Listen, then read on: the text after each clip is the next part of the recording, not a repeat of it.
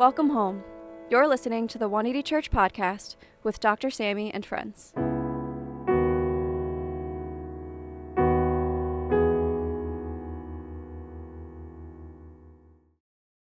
Dr. Sammy D. Kim is a Harvard trained ethicist and co founder of 180 Church NYC. He is a Yale Hastings Scholar at the Yale Interdisciplinary Center for Bioethics and the Hastings Center, where he explores the inequities surrounding health, immigration, and social policies, along with professional burnout. He is also a regular contributor to Christianity Today. For more information, please visit his website at samdkim.com. Welcome, everyone, for Mother's Day, joining us online and in person if you're away.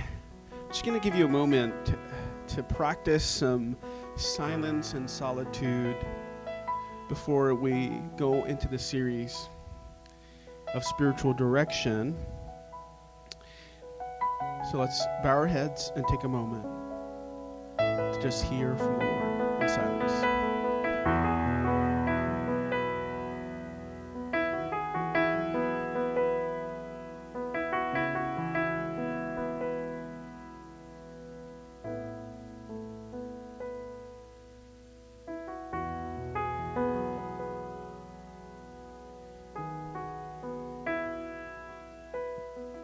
Let's exhale.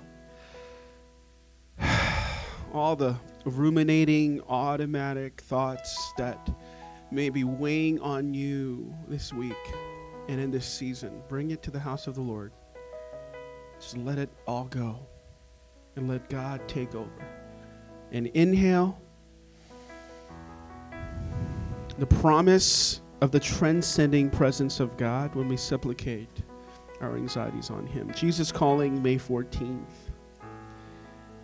I am mighty God. Nothing is too difficult for me. I have chosen to use the weak ones like you to accomplish my purposes. Your weakness is designed to open you up to my power. Therefore, do not fear your limitations or measure the day's demand against your strength. What I require of you is to stay connected to me living in trusting dependence on my limitless resources. When you're fa- when you face unexpected demands, there is no need to panic. Remember, I am with you. Talk to me and listen while I talk to you through the challenging situation. I am not a careless God. When I allow difficulties to come into your life, I equip you fully to handle them. Relax in my presence, trusting in my strength. All God's people pray. Amen. Now, Paul will come up and start. Thank you. Um, so before I start, I'm just going to say Happy Mother's Day uh, to all the mothers out there. Uh, if you're sitting next to one, fist bump. Yeah. Okay. All right. Let's get started. um, so over the past couple of months, uh, we've been slowly rearranging our stuff uh, in our apartment to create space for the baby. Um, so we're going through what we have in storage, you know, all our closets, what's hidden away under our beds, in the closets, and figuring out what to keep, what to let go, what to move elsewhere. And for me, this process of cleaning up, getting sorted, is always conflicting. Um, and how couldn't it be? Uh, we're living between a future reality in which we're going to be parents with a baby that occupies lots of space, uh, and a present reality where I want to enjoy the things that I've collected over the years. you know, hobbies, hobbies, more hobbies, fill in the blanks. Uh, and it's hard to let go. Why? Um, because the things that I hold on to represent both memories of a distant past and also potential for a future, right? Um, and so I'll stop there uh, and come back to this idea in the end. But I want you to hold on to this image of making space um, as we go through the sermon. So, next slide. So, last time I was up here, just to recap uh, the whole spiritual disciplines um, saga, uh, we quickly went through the book of Job, um, his journey through loss, his questions that derived from his place of pain, and his conversations with miserable friends. And these events culminated to an encounter with God in which God showed Job a glimpse of the reach of God's care. Um, directly talking with Job. And we discussed three spiritual disciplines that we can glean from the story of Job uh, the discipline of the heart, the discipline of the book, and the discipline of the church. Today, we're going to explore further what it means by the discipline of the heart. Um, and in Job, we saw a figure crying out to God with honest questions, with real doubt, and with messy emotions. And from his example, we said that prayer is crying out to a God who loves us, bringing all of ourselves to God again and again. Today, uh, we'll take a different spin or a different aspect of the discipline of the heart and hear words from the Kohelet, or the teacher in the wisdom literature. So, next slide. The words of the Kohelet, son of David, king in Jerusalem. Hevel, Hevel, says the teacher, utterly Hevel. Everything is Hevel. What do people gain from all their labors at which they toil under the sun? Generations come and generations go, but the earth remains forever. I, the teacher, was king over Israel and Jerusalem. I applied my mind to study and to explore by wisdom all that is done under the heavens. What a heavy burden God has laid on mankind. I have seen all the things that are done under the sun. All of them are hevel, chasing after the wind. What is crooked cannot be straightened. What is lacking cannot be counted. I said to myself, Look, I have increased in wisdom more than anyone who has ruled over Jerusalem before me. I have experienced much of wisdom and knowledge. Then I applied myself to the understanding of wisdom and I also and also of madness and folly, but I learned that this too is the chasing after the wind. For with much wisdom comes much sorrow. The more knowledge, the more grief. Unlike other books of the Bible, Ecclesiastes presents us with direct access to the words, the thoughts, and the reflections of the Kohelet, an anonymous teacher or preacher, um, a Solomon like figure who, for the entirety of the book, remains anonymous. We don't know who this person is. And the Kohelet teacher is introduced to us by an anonymous author um, who wants us to hear what the teacher has to say to us. Uh, next slide. So, throughout the book of, the, of Ecclesiastes, the teacher uses two phrases over and over to convey his point. And these phrases are central to understanding the teacher's message. The first phrase the teacher cries out is Hevel, Hevel, everything is Hevel. Um, the teacher returns to this word again and again, 38 times in 12 chapters. Ecclesiastes is only 12 chapters, pretty short. Uh, Hevel means vapor or smoke. So, what you read as meaningless uh, is actually translated vapor or smoke. And you may already suspect Hevel or vapor is a metaphor. Is smoke a thing? Is vapor real? Um, I can see that it's there, but the moment I try to reach out and grab it, the moment I try to make sense of it, to shape it, it's gone. And the teacher will use these properties of vapor to comment on various aspects of life. The teacher also uses the phrase under the sun, which is repeated 30 times across 12 chapters. And together, these phrases produce a thesis, something that sounds like this Life under the sun is vapor, chasing after the wind. And while this thesis may be short, the metaphor of vapor is very dense. Uh, three examples. Like smoke, our life is altogether momentary. 80 years, a blip on the face of the earth, it's here and it's gone. Everything we build erodes with time. Memories fade into oblivion, legacies are forgotten, generations come, generations go, but the earth remains forever. But also, like smoke, the moment we try to grasp at how the world works or ought to work, when we try to make it into something, it slips through our fingers. We're faced with contradictions and a sea of randomness, and so life and the things of life operate like a paradox the axioms we hold to be true are only true sometimes. And so these qualities of vapor uh, help us to navigate the teacher's view of how we, as humans, experience life under the sun. Everything is Hevel. Next slide. But despite the fact that life is fleeting and uh, intangible, uh, humans, by our natural disposition, we live and we work and we create for ourselves meaning We tell ourselves, if I can attain this, or if I can accomplish that, my time on this earth will mean something. And so, through 12 chapters, the teacher indulges us in a thought experiment. He conjures images of things that he's observed in the world, uh, goals that people have spent their entire lives pursuing, and then tells us their ultimate conclusion. To science and technology, first one up there, I think, yeah. Um, he says, look, this is something new. It was already here long ago. It was here before our time. Um, to pleasure and to hedonism, he says, I denied myself nothing my eyes desired. I refused my heart no pleasure. My heart took delight in all my labor, and this was the reward for all my toil. Yet when I surveyed all that my hands had done and what I had toiled to achieve, everything was meaningless, chasing after the wind. Nothing was gained under the sun. To the materialist, he says, My heart began to despair over all my toilsome labor under the sun. For a person may labor with wisdom, knowledge, and skill, and then they must leave, it, leave all they own to another who has not toiled for it. This too is meaningless and a great misfortune. On and on, the teacher dismantles one lifestyle after another in his thought experiment, deconstructing all the ways we try to find meaning and purpose in our lives on this earth apart from God. And through this systematic barrage of reflections, the teacher gives us a hard lesson in reality.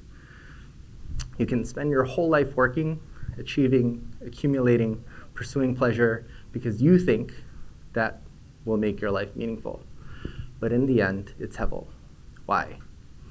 He attributes these things to three forces one, the relentless march of time, two, inevitable death, and three, random chance. With enough time, nothing really changes. No one will remember you or what you did 100 years from now. Time will eventually erase you and me and everything that we care about. Death and random chance are great equalizers and renders meaningless most of our daily activities.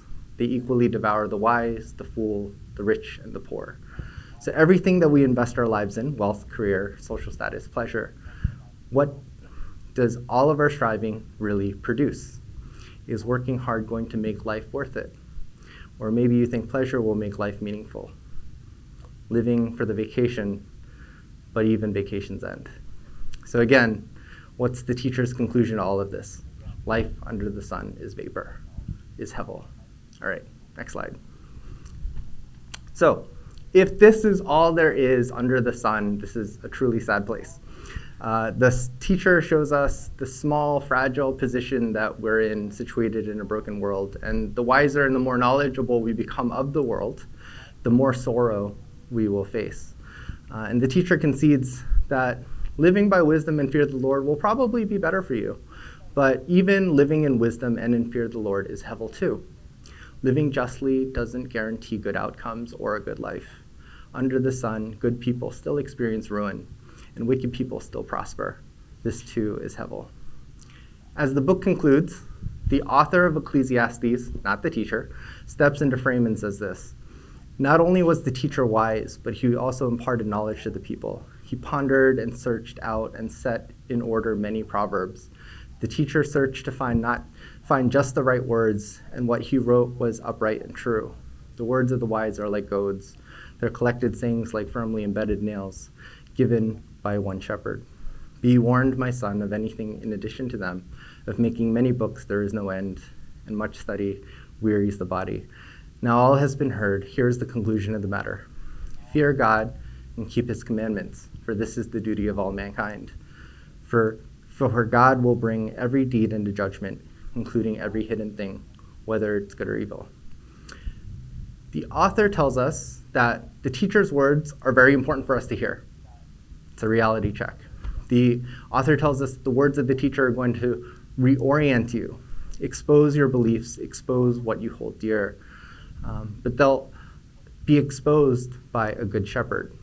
Like a shepherd's nailed staff, these words might hurt when it pokes at us, but the teacher pokes us to get us to move in the right direction towards greater wisdom. And then we hear the author's conclusion. At the end of the book, the author pulls back the curtain and reveals that one day everyone and every deed will be judged. Our 80 years under the sun isn't all there is. And in light of this coming judgment, every decision that we make does matter. They will matter. Not for any outcomes that can be seen on earth, that are here today and gone tomorrow, but they'll matter to God in ways that I am unable to see or comprehend. Next slide. All right. So, why Ecclesiastes? Um, the reason why I selected Ecclesiastes to talk about the discipline of the heart is because the book of Ecclesiastes challenges us to have an honest faith. Um, and the discipline of the heart is about disciplined introspection, uncovering and reordering the things in our heart, making space so that we can begin to see the image of God in our heart. If you have a superficial view of the Bible, then the wisdom books are going to seem like a contradiction to the rest of the Bible.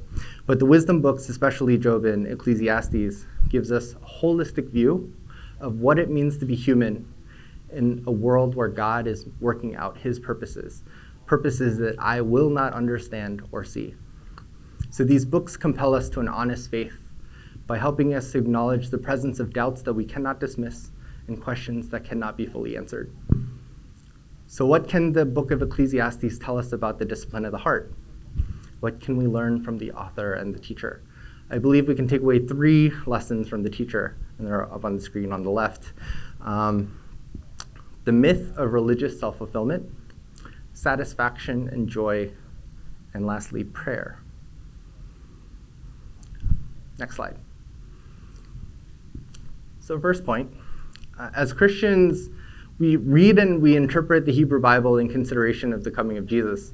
And we ask ourselves the question how does the book of Ecclesiastes prepare us to hear good news?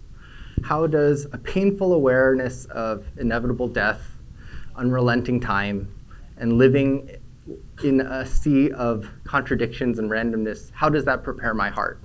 Um, the author tells us that the words of the teacher are like a shepherd's goad, prodding us, directing us towards greater wisdom but why a goad? You saw that painful image. Uh, why a goad? um, maybe we, as humans, aren't fully aware of what's actually dwelling in our hearts until we are prodded, until life takes a wrong turn, when we become disappointed, frustrated, and angry. Because beneath our awareness, we have great expectations, great hope in our ability to work hard to produce favorable outcomes, and a prosperous future. We have all kinds of hopes and expectations that only surface in disappointment and in upheaval. I've worked so hard to get into that academic program. I've poured so much of myself into this relationship. I've spent so much of my Sundays going to church, attending Bible study. Why am I doing this Jesus thing in the first place when my life isn't getting any better? Shouldn't my toil be rewarded? Shouldn't it amount to something? But it didn't. What we thought we could accomplish was out of our hands. The outcomes were unpredictable. It was hevel. Some people come to this realization, they walk away from faith, from education, from relationships. Because when I made the decision to study, to enter into a relationship, to follow Jesus, I was making a deal. That by working diligently or following Jesus, my life here on earth would be better and then life goes sideways, and I blame God for not honoring his side of the deal. But what if God's promise to me under the sun wasn't to solve all my problems? The book of Ecclesiastes raises the question what if God isn't the problem? What if my expectations and the things I place my hope in are the problem? The book of Ecclesiastes digs away at a very pervasive mindset the myth of religious self fulfillment the idea that following God will result in a better, better life, that acting justly, fearing God, keeping his commandments will make my life better. And the myth of religious self fulfillment is about all the ways that I invite God into my life, into my story, to work things out for my good. And when that doesn't happen, I feel disappointed, I get angry, and I blame God. The teacher tells us that God operates in the world in ways that I will never fully comprehend. I won't fully know why the righteous suffer, the unjust prosper. I may never understand life's hardship in my life, but does that mean that life under the sun has no meaning? If I can't seem to figure out the logic behind life, does it mean that there is no logic? When the teacher says the life is hevel, is he saying that life is meaningless? That because life is short and unpredictable, that it has no meaning? That's not what he's saying.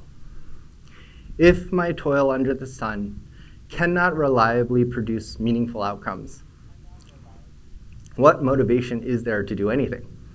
What can possibly give something weight? At the end of the book, the author speaks up and reminds us that we must fear God and keep his commandments, for this is the whole duty of man. Why? For God will bring every deed into judgment, including every hidden thing, whether for good or for evil. Now, God's judgment alone and its implications for eternity give weight to my deeds that are weightless. Even though my every deed, every hidden thing, may not have a guaranteed outcome on this earth in my lifetime, even if my toil amounts to nothing under the sun, I am still accountable for my obedience. What gives life meaning is the hope of God's judgment. That one day God will clear away the hevel and bring justice.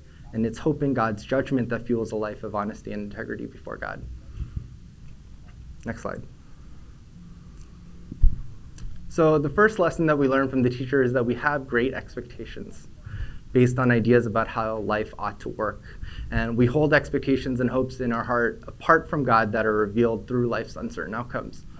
When life doesn't go according to plan, we tend to see these deviations as failures or obstacles in my life. But to the teacher, our failures are key to embracing joy. Those moments where life falls off the tracks may have actually been the best thing that could have happened to us. We simply cannot know. The teacher tells us that the uncertainty of life under the sun teaches us two things. One, it strips us of the illusion that we're in control of our lives, that we can actually make things happen exactly the way that we want them to turn out. And two, even if I could control my life and get exactly what I wanted to achieve, my life may not be more satisfying or more joyful. If you've ever experienced disappointment in your life, you are probably aware of the limited control that you actually have. I am reminded of this every time I play a board game. Uh, we don't have perfect information. You know, we don't know who shuffled the deck or how the deck has. Yeah, uh, I can't control my proclivity for bad dice rolls. So try as I might, um, I have to release the burden of outcomes to God because it's not my burden to carry. we are people, we're not God. Um, yeah. but let's say that I could stack the deck and I did have perfect dice rolls. Would I find more satisfaction and joy in winning? Maybe for five minutes. Um, but now you'll have to close down game night because you've caused irreparable damage to your friendships. Um, and was it worth the victory? Does the burden of winning at all costs prevent us from enjoying the game? So, what if instead I release the burden of outcomes to God? Um, would that free me up to enjoy the game in the company of people that actually want to hang out with me? Um, by accepting life under the sun is hevel, by acknowledging our frailty, our mortality, and our lack of control.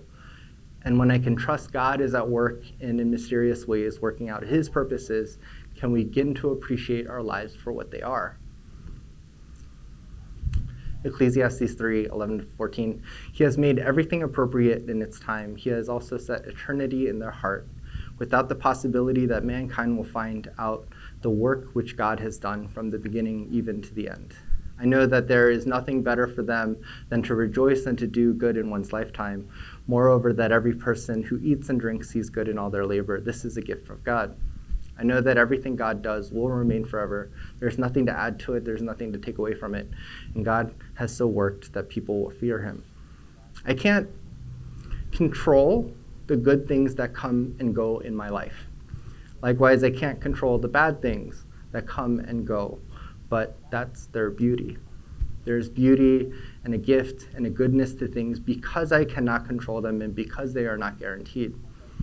I am free to simply enjoy life under the sun as I actually experience it, not as I think life ought to be. the more I focus on making life the way that it ought to be, we become blind to the small moments, of joy that actually do enter our lives. Verse 12 The teacher tells us the best of what we get under the sun are moments of having meals, hanging out with friends, these little moments of joy that we miss if we're caught up in our own agenda. And we live as if these 80 years is all we have, all we'll ever experience. So we're tempted to stack the deck, minimize pain, maximize pleasure, but we won't find ultimate satisfaction under the sun. That's not the point. Verse 13 A person can do nothing better than to eat and drink and find satisfaction in their toil. This is the gift of God. It's good to work, to want to build good things in this world, to be excellent in everything that you do. But your hard work doesn't guarantee success. So we can't make work more than it is. We can't use the results of work to justify our existence.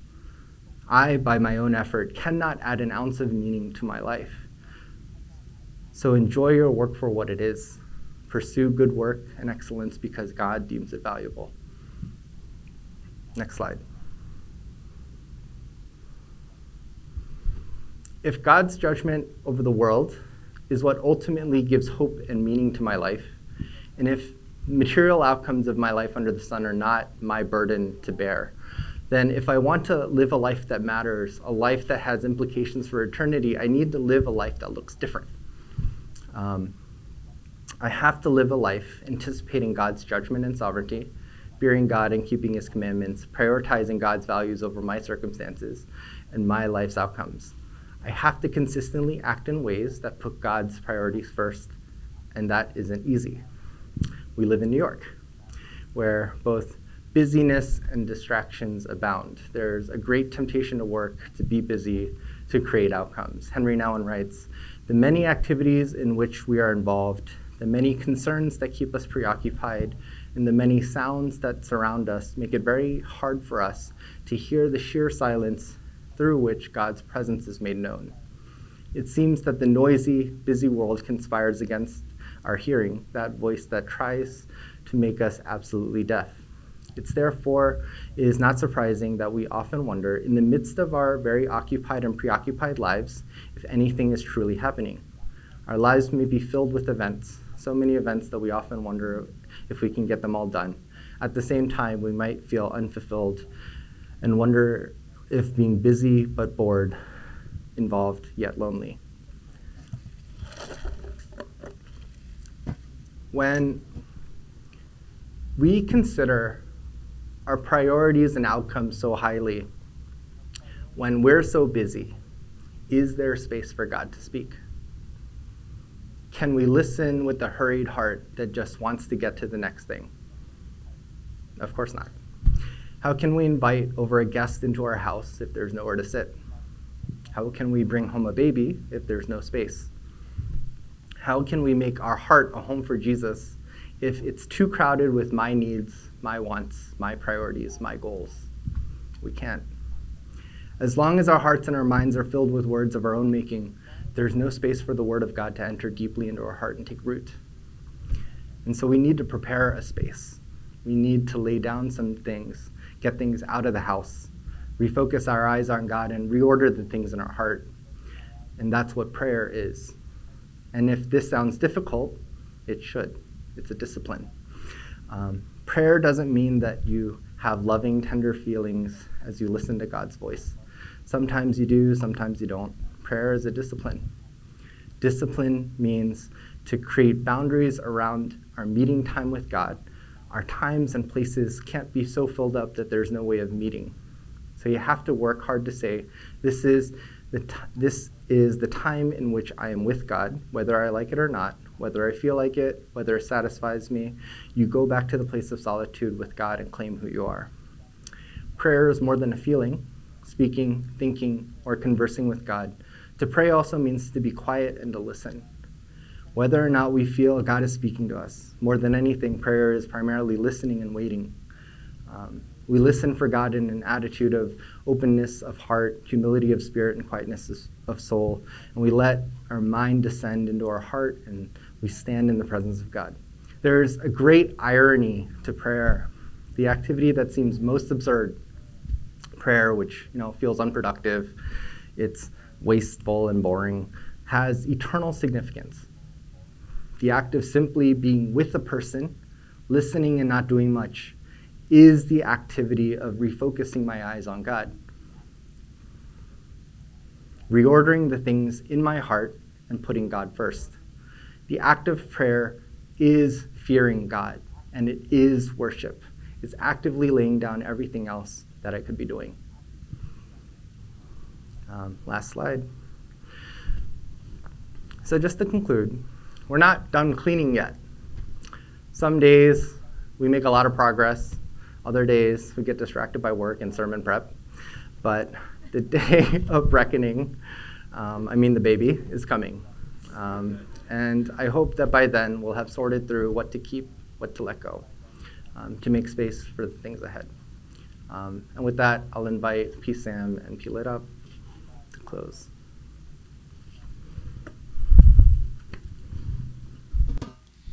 Let's all stand together and pray.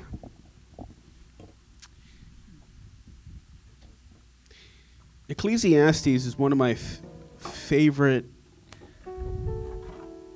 books in the Bible because of its honesty and rawness. Henri Nouwen in Spiritual Directions. Actually, can we? I put the books up there. We're gonna have at the cafe. You can pick up. If you can put it up now. Um,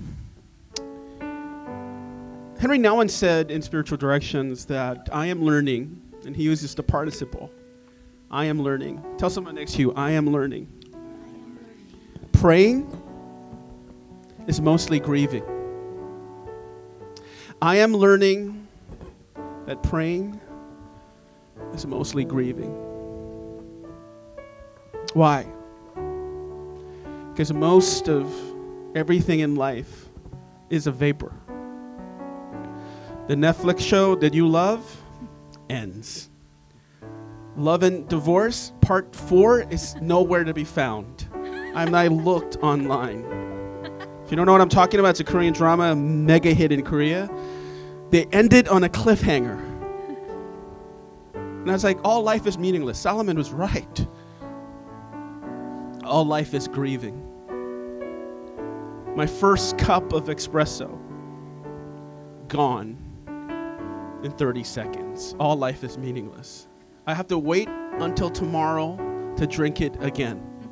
And then before you know it, I'll be dead. And I'll never drink, well, maybe in the future, in the eschatology in heaven. But so the whole point of prayer is understanding that part in Ecclesiastes that's probably the most important. Eternity is set in our hearts.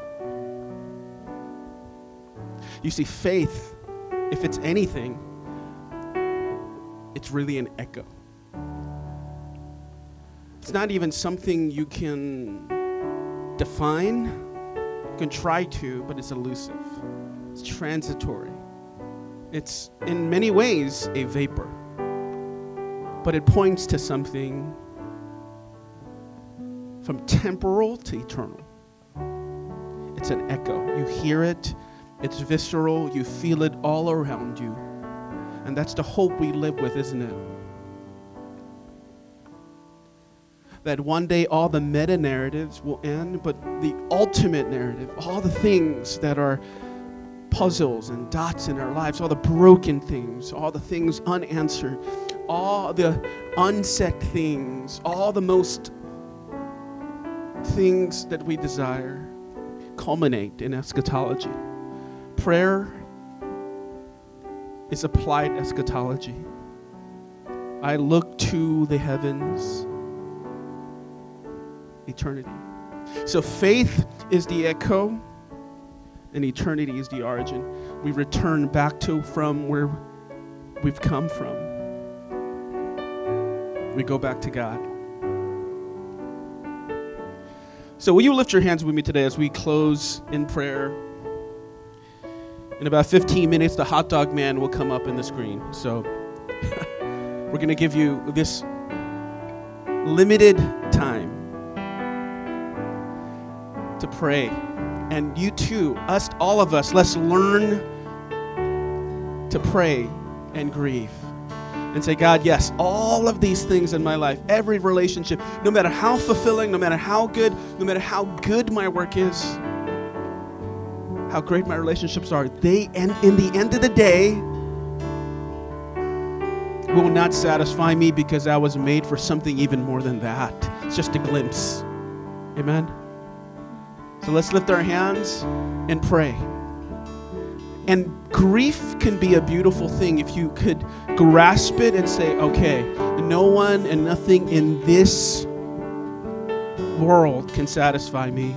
Only God can in eternity. So let's make this our prayer.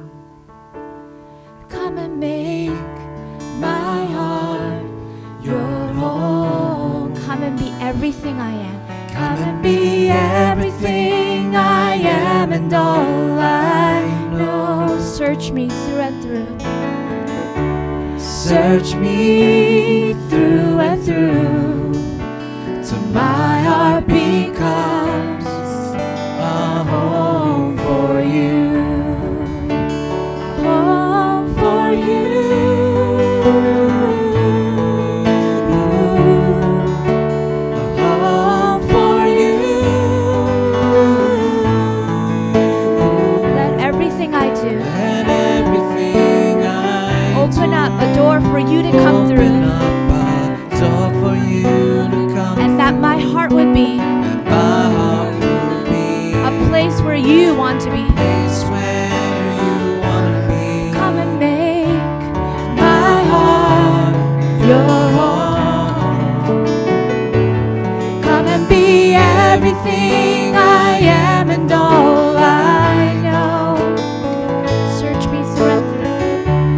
Search me through and through. Till my heart becomes a home for you. Search me through and through. Search me through and through till my heart My heart becomes a home for you.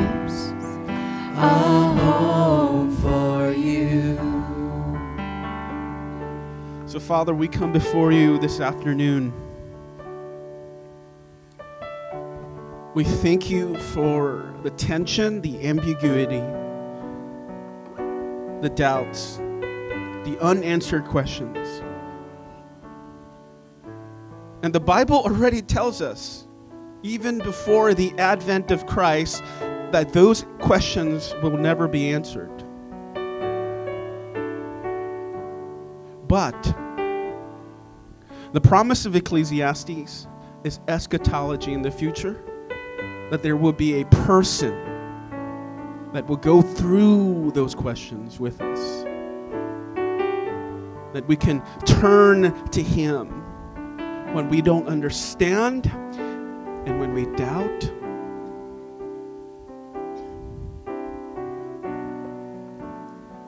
And faith, when we pray, is a person. And one day, the promise is that God will make everything right. God will judge every inch of creation and bring judgment and reward. In, in the end of the day,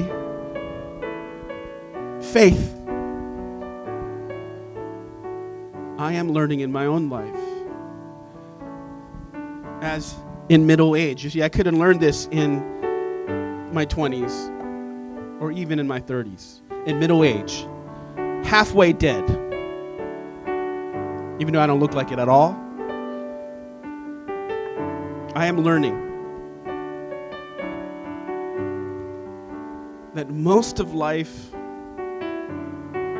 is not trusting the optics. Things are not as they appear we mind read too much. That's what you call biased and prejudice.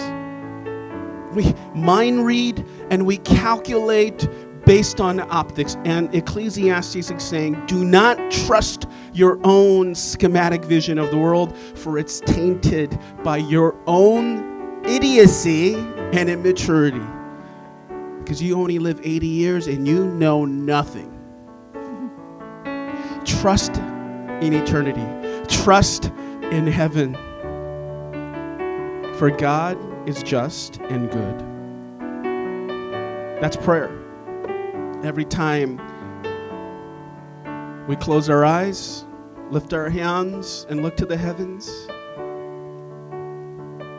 we're putting our hope in His goodness and character. So,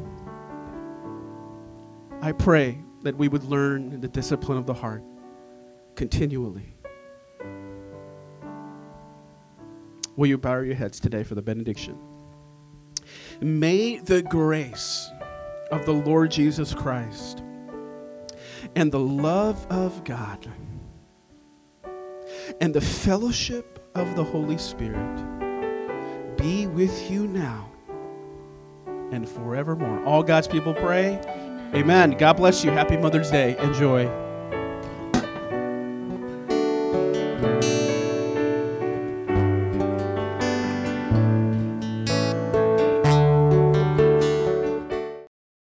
Hi, everyone. Welcome to 180 Church. I'm Sarah. I'm a member here at 180. I'm just going to share some community news before we go into the rest of today's service. So, first off, is how we can give.